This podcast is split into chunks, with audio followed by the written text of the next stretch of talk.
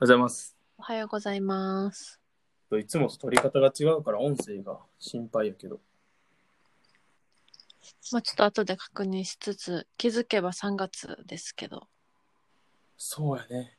明日で3月ですね。いやー、早いな。早い。ほんまに早い。いまあコロナね、明けそうなのかな。ね、今日で関西とか明け出して。西はね。そうそう。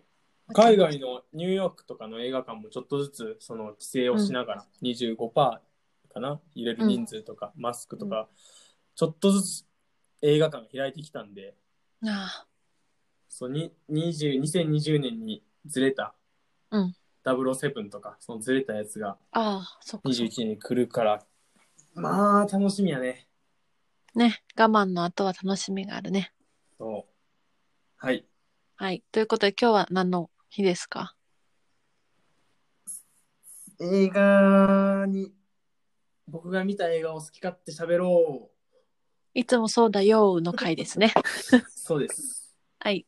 おすすめをじゃあ紹介してもらえるのかおな。すすめをえっとねちょっとあんま考えてないけど一個は、うんあのーリトルフォレストリトルフォレスト、ちっちゃい森夏と秋冬と春もあるんかなあのツイッターでフォローしていただいてる方うん。あの、まあ、名前言っていいんか分からんけど、まあ、その方が、まあ、見てよかったみたいな見てへえ。もうそのその日にそのまま見たんようん。そ多分なんていうの俺が見る見そうな映画じゃないやんうん。カカさんはすごい好きやと思うあ、そう。あらすじは都会に馴染めず田舎に戻ってきた一子は、自給自足に近い生活を始める。畑仕事をしたり、野や山で採れた季節のものを材料にして食事を作り人生を見つめ直す。あ、これはね、いいと思もうほんまにドキュメンタリーっぽく、ほんま女の子がただ田舎で生活するだけなのう。へえ。あ、しかも春夏秋冬みたいにこう、4部作でどどれも60分ぐらいなんや。そうそうなんかなそのアマプラで見たんやけど自分は、うんそ。の2時間やけど1回その途中で夏のエンドロールで終わるんようん。でそのままそのままその秋が始まるって感じなんよあ、夏から始まって、まあ、そうそう1年間春までか。そうそうそうまあちょっと話もつながってるまあ同じ人が出てくるからあれやねんけど、うんまあ、基本、まあ、生活を見せながら料理とかも見せるんやけど、うん。もうね、なんやろな。料理の、うんま。あ、個人的に好きやったんは、あの、音。ほう。料理してる時の音というか、まあ、こう、注ぐ音とか、切ってる音とか、うん。もうすごく見てて心地よ良い。耳、耳がすごい心地よい映画やった。漫画から出来上がってるんやね、原作は。そうなんや。うん。す音もすごいいいし、うん。なんかね、自然の音もすごい、虫の音とか、へー虫が窓にバーンってぶつかった時の音とか、なんかな、うんうんうん。すごい自然をすごい音で感じれる映画やった。これ面白い。韓国の皆さんが演じてるのもある。あ、そうなんや。なんかな、丁寧に生きようって思える。へえ、見てみよあなんかすごい、なんか、なんていうの今のこの世の中というか、う。うん。ストレ便ス利社すぎ会るね。し、いい部分もあるけど、あうんこういうのもすごい素敵やなっていうのが、見れるし、ご飯が美味しそう、本当に。 なんかな、あのーしゃもじとかがめっちゃ雨が降ってこう湿気が強いから、しゃもじとかが錆びちゃって、うんうん。それを乾かすために、なんか、まあ、薪ストーブみたいな感じをやるんやけど、うん。そうなると、こう、まあ、湿気は取れるけど暑くなるから、うん。じゃあこれを使ってパンを作ろうとかいう感じでパンを作り出すんよね。とか。なるほど。だから、その季節とか、いろんなそのその時間の流れとか、季節の流れに沿って生きていこう、抗わないでおこうみたいな、そんな感じそう、素敵。でも、すごいちっちゃいもあるんよ。こうやってうんうん。やっていくとか。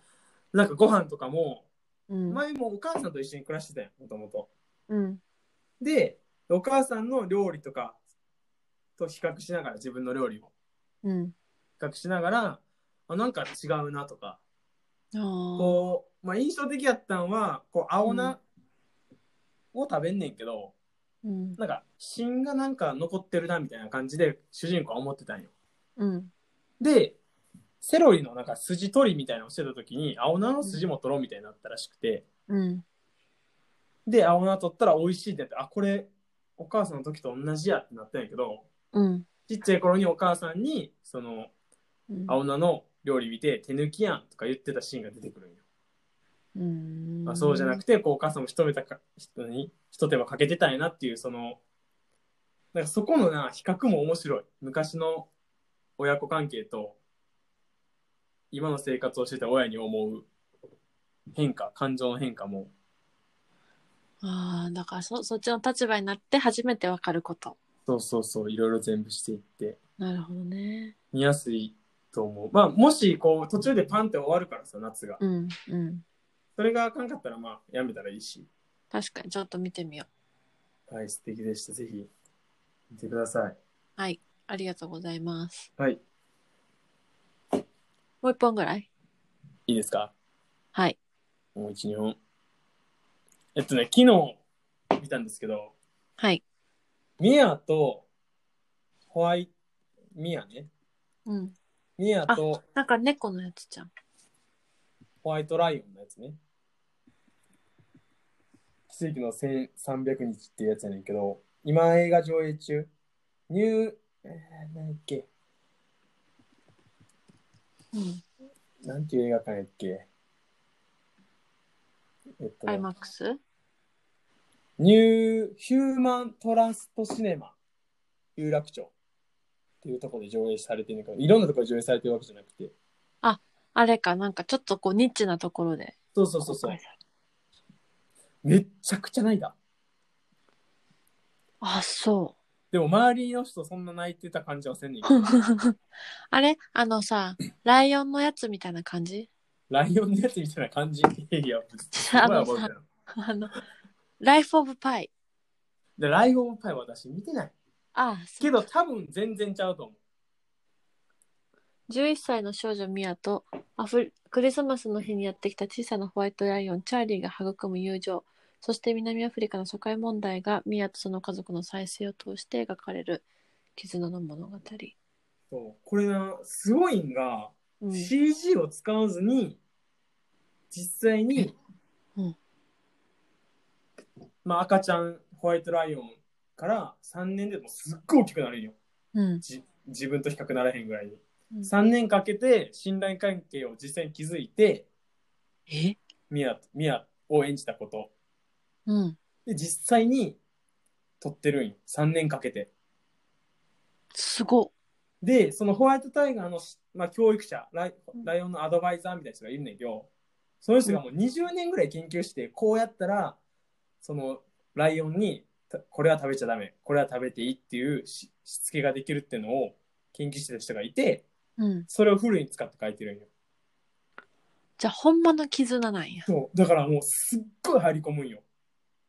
へえで、実際にその、その賢いライオンっていうだけじゃなくて、ミアと、ミアっていう、まあ、女の子がいるけど、その、うん兄弟がいるんよ、男の子の。うんその二人以外はうん襲っちゃうんよ。へだから、ほんまにこう、何、識別してるというか、仲間か仲間じゃないかそうそうそう。で、実際に、こう、まあ、お母さんとかお父さんは反対していくんよ。大きくなったライオンに近づいちゃダメだよ、みたいなししてんだけど、うんうんミアはもう近づきたいし、その、そいつしかおらんうん状態やから、うんこう、なんていうの、ライオンに背中を向けたらあかんって言われてんねんけど、背中向けながらライオン近づくんよ。うんで、後ろからもう2メートル、もうめっちゃでっかいライオンが、ミワにガーンと追いかぶさんねんけど、うんじゃれるみたいなのも CG じゃないんよ。すごいい。命がけの。すごい怖い怖いとかはなかったんやけどうん。なんかなほんまにこう入り込めるというか最後こうこう離れなあかんみたいなタイミングやったり、うん。まあ、いろんななんていうのライオンとの関係がこううまくいかんかったりもするんやけどほんまだからもうね人間さながらの関係図やねんな。そういうそ模うそうそ様、う人間模様が描かれてるんやな。そうもう泣きどころいっぱいあったへえ。そうなんかねあのロンドンに行って南アフリカに来た家族なんよなるほどね。そういだから移住ミアは友達がほんまにおらんくて反抗期やから、うん。そのホワイトタイガーとしかずっと時間を共にできてなくてすごいね。11歳だったオーディションの日の出会いから時間をかけて築き上げられた小さなホワイトライオンとの信頼関係をもとに表現される。フレッシュかつ体当たりの演 技で多感な時期の成長の機敏が説得力を持ってフィルムに。へえ、ほんまのリアルを収めてるんやね。面白いね。もうすごいリアルして映像もめっちゃ綺麗南アフリカで何もこうすごいビルがどうこうみたいじゃなくて、うんうんうん一軒ポンってあって広大なね。そう広大な場所でやってるからもう絵もすごい綺麗やしホえー、ワイちトタイょっガーとの実際の動き見てみたいな。あの、ライフ・オブ・パイは感動してんけど、私の心の奥底になぜか響かなかったんですよね。なんだ多そ分れじゃあき私の金銭がずれてただけっていう。なるほどねまあ、うんこここで泣けるとかはないんやけどなんか、うん、ほんまにこう自然に「うわ何これ」みたいな見てみるわ。ぜひ映画館でやってるのがいつまでか分からんけど、うんうん最近公開されたからじゃあまだしばらくあるね。しばらくはやってると思いますね。えーはい。ありがとうございます。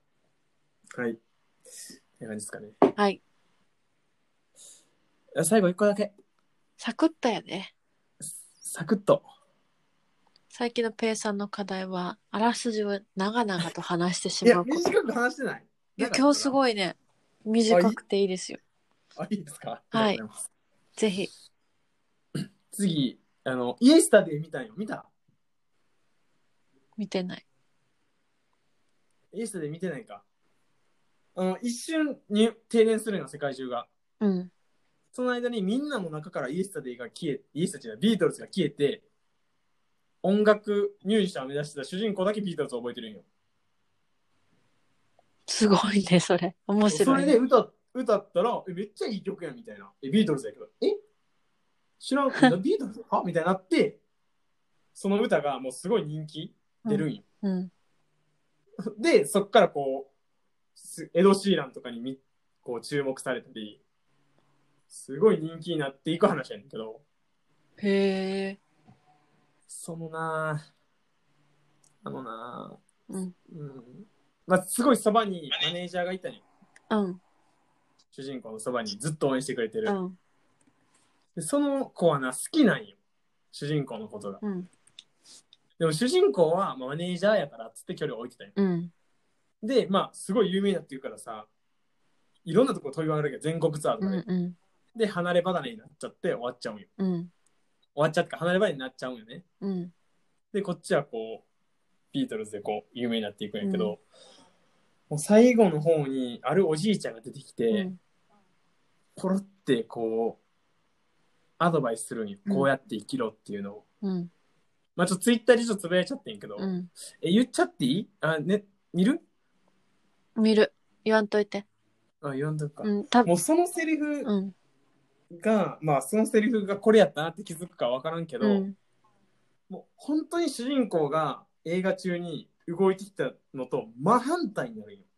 うーんだからあのおじいちゃんが幸せになるひ秘訣知ってるかっつってもう主人公がすごい思い悩んでる時にうん会いに行って、うん幸せになる秘訣知ってるかって言ってうん教えてあげるんよ、うんもうその内容がもう主人公が歩んできたもう真反対ほのことで主人公はもうはーって気づいうて、うんこうまあ行動を変えていくんやけど、うん思いっきりうんこうビートルズのこともどうしうん。ずっと秘密のままでもできひんからさ、うんまあそこのねその変化を見ていってほしいわかった、見てみる。もうその話の設定だけで面白そうやから見面白い見るアわ。マプラでやってたうん。ペイさんの最初の話の設定だけで面白かった。それだけでよかったわ。うんでも素敵な紹介ありがとはい じゃあそんな感じでう。はい、ありがとうございました。はいじゃあねはいバイバイ。バイバイ